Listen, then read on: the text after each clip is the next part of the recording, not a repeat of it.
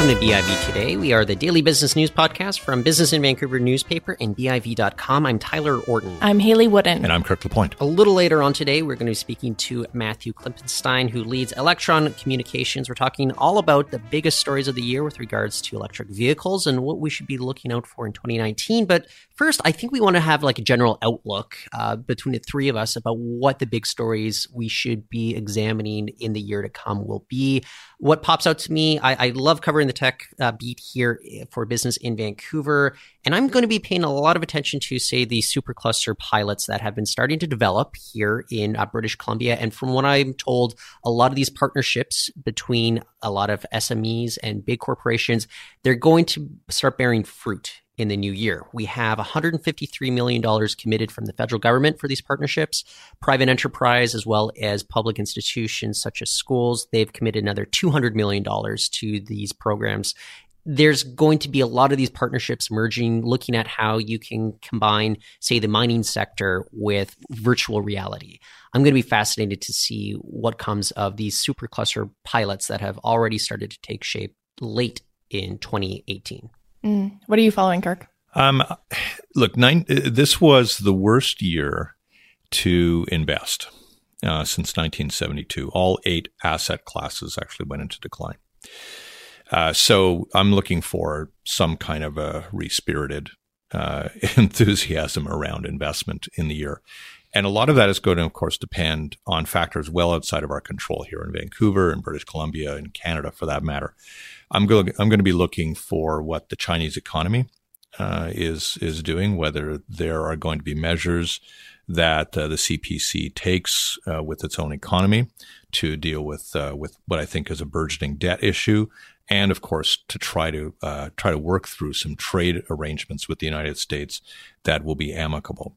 I'd be looking as well around whether we're going to see some kind of a, uh, a slowdown in the American economy that will then have an impact on our capacity to export products in that. Um, most critically, in terms of what we have some control over, for me, the, the critical decision still is the pipeline and whether we're going to be able to deal with uh, getting our oil to the best possible market, to at least have some options to bring it beyond the United States to the wider Asian market. Because I think if we if we don't start down that path, then we're really looking at um, an even more precipitous decline in the oil sands of Alberta, and that will be a major drag on our economy for the next decade. Yeah, I don't know if uh, the rail cars is m- much more than say a band aid solution. No, not no. at all. And trucks in some cases too. Yeah, but you don't want oil on roads. And it's very clear that uh, there is not any political support for a pipeline toward the east to deal with with uh, with shipping, but really the best route is to get it through us here and off to Asia. And and I I don't see the NEB as necessarily uh, killing the pipeline, but I think we're still going to see delays in it that'll be tied up in the courts once again, particularly involving our First Nations. Yeah, and for me, that's a big story. It reared its head in 2018, but in 2019 too, the story of economic reconciliation and how mm-hmm. governments handle nations that are dealing with a wealth of resources, or dealing with new businesses, or dealing with uh, a desire to actually take part in the broader economy. I think that's a really powerful story on the topic of another pipeline, LNG Canada, and that's starting to get going, as well as whether we'll see additional investments in BC LNG, I think is something to watch for. The expectation is that we might see one. And if we do, that would be huge for the BC economy. And I think just this announcement that we've had over the last year has already boosted BC's expected economic outgrowth, where we otherwise would have been in a bit of a decline because of real estate. Of all the governments to be looking at creating resource projects, an NDP one. Yeah. yeah. But I think the concern moving forward, though, is what it means for access to labor. Uh, we don't have enough to proceed with this. We're going to have to bring people in from across Canada and frankly across the globe in order to fulfill a lot of the obligations with regards to big infrastructure projects like this. Or even I, small ones, construction. Yeah. Now, look, we, uh, you know, I think we've we've said this at times. I mean, I, I remember talking to somebody from the construction association saying that in order to to fulfill the infrastructure needs in British Columbia right now, we need to have about one in seven graduates moving into the trades. Instead, we have about one in sixty nine. Right. Mm-hmm. So, how do we address that here moving forward? I don't think there's any sort of short term solution to this. I, I, think this is actually going to be requiring some very, uh, very much of a long term vision to address this in, in, what, maybe a decade or two to really get there. And so that's going to be putting strains on the economy moving forward in British Columbia. But how do you square that when you have a very affordable, uh, affordability issue in, in our communities, and particularly in this one here? How do you try to attract that talent in? When this is one of the most expensive places on the continent to live. Yeah, I spoke to Ken Peacock from the Business Council of British Columbia, and I said, why aren't, you know, look at all the job openings here. Why aren't people moving to British Columbia? Says affordability. like people would rather just stay put and not have to deal with how expensive it is here on the west coast. So again, you, in order to you know square that circle, you have to go back another step and then figure out how to address this affordability issue. And then, well, if you do that, are, are you going to wipe out kind of the uh, real estate economy here, which is so integral to the BC economy, too? which is also integral to the issue of uh, intergenerational wealth transfer. Yeah. Which will pay for the next generation to have its housing. Uh, you're going to have to have your parents, you know, uh, going to their graves, bequeathing you your the, the property or the value on that property in order to have your own wealth because there is really no other way to undo it unless the housing market completely craters. Uh, my parents made it very clear. Uh, we have four kids, so good luck fighting it out between the four of you. You just have to draw them out of a hat. Aren't you guys going to draw them out of a hat? Uh, uh, you know, the problem is we get along too well as siblings that we'd be like, no, you take the inheritance. No, no, you have it. Oh, wow. if someone says that to you, my, say, my advice is my advice you. is grab it. Yeah, exactly. Thank yeah. you. I'm the oldest. I, I get that uh, first choice. Oh, there you go. I'd like to think.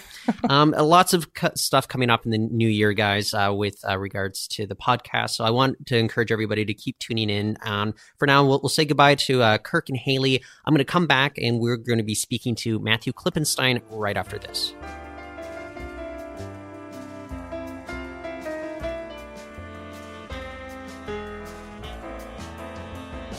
Joining us now, it is engineer Matthew Klippenstein. He leads Electron Communications. You can also find his writing in the National Observer.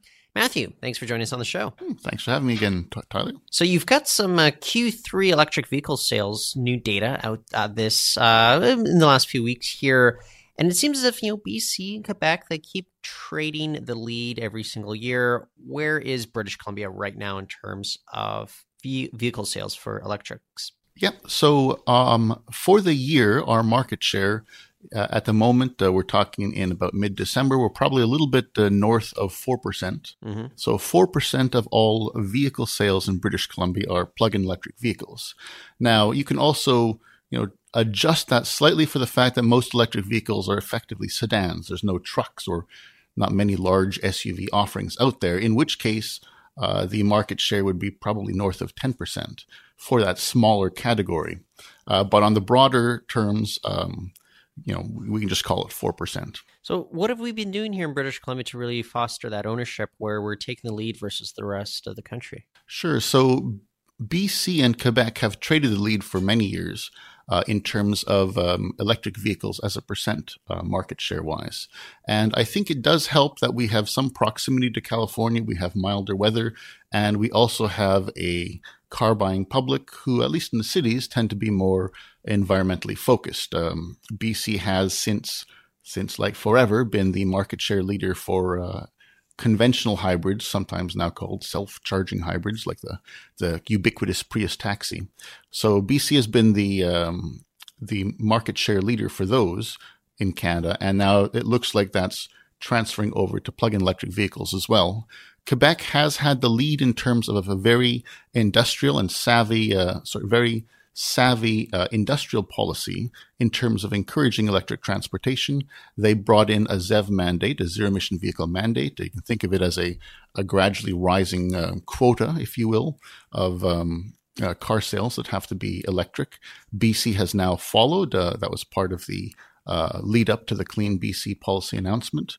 And um, I would think that we're in a good position to actually have some consecutive years, perhaps, of leadership um, um, perhaps pull away a little bit from Quebec unless they double down and put in their own more aggressive policies. Okay. Uh, the thing I'm always fascinated by Quebec is uh, they, I think they also lead Canada in terms of pickup truck sales as well. So it's a little bit of a dichotomy of what's going on within that province. Mm-hmm. What do you think, though, of the future of you know seeing sales pick up in a jurisdiction like Ontario, largest uh, population of all of Canada?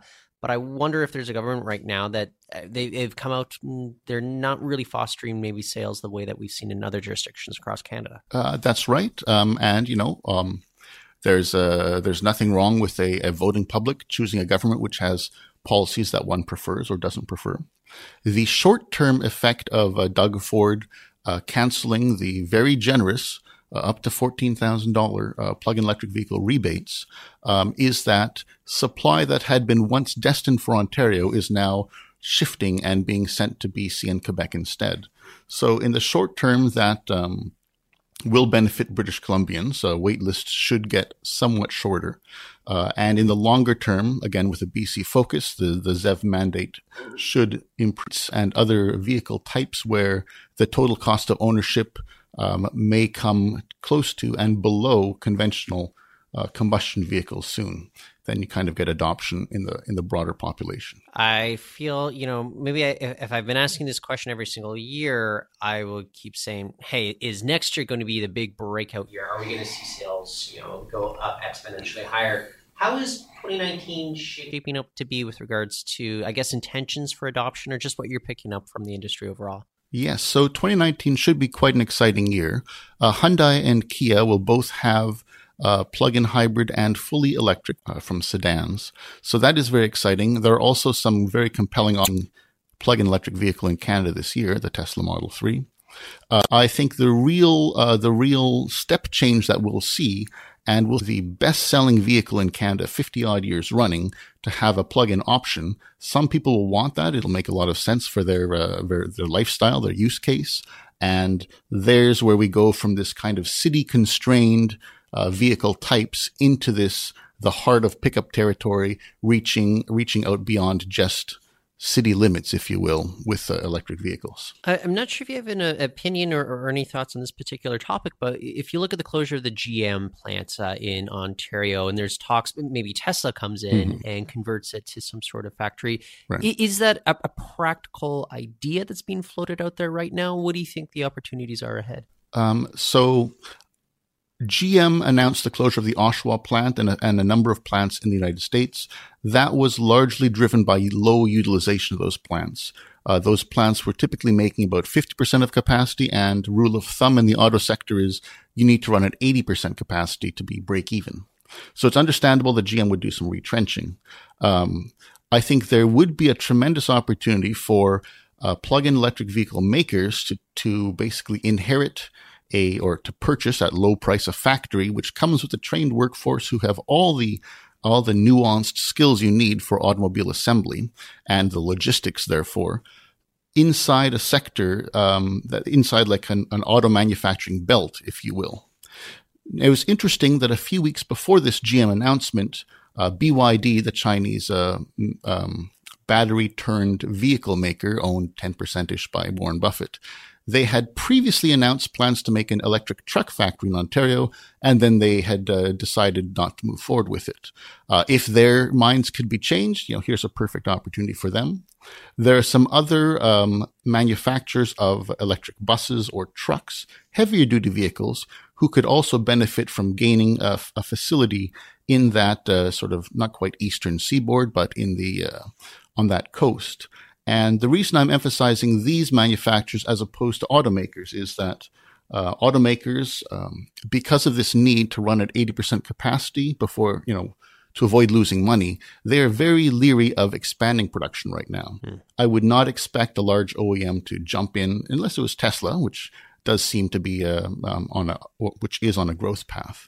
Uh, but for these smaller manufacturers for electric trucks and vans, these these commodity markets where your total cost of ownership is competitive today and will only improve from here, I think uh, I have I have great hopes that Ontario can land one or or perhaps uh, other uh, manufacturers to to use that facility. So, uh, Matthew, if we shift over to another, you know, uh, sphere of your expertise here and talk a little bit about the potential for fuel cell vehicles moving forward, uh, there's a story out in Bloomberg this week, and it's pointing to the potential for exploding demand in China. Mm-hmm. So, does that mean that Van Vancouver's ecosystem should look forward for uh, that increased demand, or should it be fearful of the competition coming out of China with regards to developers there that are recognizing that mm-hmm. there is big demand that is pent up right now? Right. So it's a bit of both. Um, China has been. Uh, what we call it, we'd say the middle kingdom has made itself the center of gravity for fuel cells as it has for batteries, as it did for solar panels. And, um, already Canadian manufacturers of fuel cell technology, fuel cell expertise. Uh, China is already a key market for them. Um, uh, one hopes they don't get affected by the diplomatic spat uh, caused by the uh, the detaining of the Huawei executive. Um, so there's already recognition in the hydrogen fuel cell sector of the critical importance of China, and the key for um, the fuel cell cluster here, as you mentioned, will be to make sure that our technology stays a step ahead of um, homegrown Chinese competition so that uh, we can maintain that value proposition and uh, and not mm, lose out to them. We, we do have a multi-decade head start, but are there concerns, I don't know, with maybe acquisitions of intellectual property that they could be catching up much quicker than, you know, some people would think it makes sense? Right. So um, from my reading and my communication within the industry, there is still a um, you know the the Vancouver design development, the the depth of expertise remains you know well ahead of the competition, but it would be very unwise to underestimate a a very uh, you know they have a very wide bench there. Thirty times our population, maybe forty times. So um, I, at the moment, I think it's uh, it's safe to say that we are ahead. Um, I would encourage uh, policy and uh, you know industrial policy, public policy uh, to be directed so that we can maintain that advantage and reap the benefits uh, going forward. Uh, and on that, Mark, I mean, why don't we talk a little bit about some of the biggest stories uh, that's happened this year uh, uh with regards to, say, Ballard and mm-hmm. Weichai. Uh, Weichai ended up buying a stake in Ballard for $163 million here. I mean, for me, this stands out as a big story. Uh, a, is it a big story to you? And B, why should we be paying attention to uh, this joint venture between this Vancouver company and this Chinese company? Yeah, I think it's uh, it is a, a very big deal. It uh, demonstrates, among other things, that um, Chinese companies recognize the value, the the fact that the Vancouver fuel cell cluster is ahead of the game. Um, it's not just Ballard. Uh, there are other uh, ventures. Loop Energy is uh, is making fuel cell range extenders for uh, for battery electric trucks. They their initial market is China as well uh, a spin-off of the now closed AFCC joint venture. Uh, Overdrive Engineering is doing engineering, design, manufacturing work. Uh, additionally, with almost certainly a Chinese focus. So uh, it is a big deal. It's an affirmation of the value that we've created uh, through our technology development, through our expertise in fuel cells, thanks to a long-standing support. And um, I guess I would say that th- there's a very big opportunity, not just on the fuel cell side, because the same week that Weichai announced its large announcement, uh, its large investment in Ballard, the very same week they announced a joint venture with Westport, uh, based in Vancouver, which makes natural gas engines. So even if those aren't you know, zero emission vehicles, those are still significantly, significantly cleaner uh, than diesel, uh, the, the diesel incumbents that uh, will need to be replaced. And so, uh, not just in fuel cells, but Vancouver's clean transportation sector, if you will, has caught um, the attention of uh, Chinese companies, and uh, hopefully we can we can profit uh, broadly from that. If we shift back to electric vehicles, and if you had to pick out, you know, a, a big story, I know a lot of the Tesla stuff is very headline grabbing are there bigger stories going on, or if maybe you had to pick one Tesla story from this past year, what do you think is the thing that we should be paying attention to? Sure. I think actually, um, so I think we've had our Model T reveal. The Model T of the electric vehicle world uh, was revealed this year but it wasn't the Tesla Model 3. If you remember uh, the Model T uh, Ford, that was like the base, you know, for the entry level consumer. It made it made combustion vehicles, you know, affordable, ubiquitous, and late this year, far overshadowed by uh, by uh, Tesla, which is you know fantastic on the marketing on the mind share. Uh, a little announced uh, vehicle at, I believe, the Paris Auto Show was the Re- Renault K-ZE. It stands for Kwid-Zero Emissions. And the Renault Kwid is a $4,000 car manufactured in India, profitably by Nissan. And they had their cost optimizer guru develop, an electric vehicle version. Now, they haven't announced pricing, but the target for the Indian market for this vehicle was reputed to be $8,000 US for an electric vehicle, which would go 200, 200 odd kilometers. So perhaps 150 kilometers in North American style driving. Uh,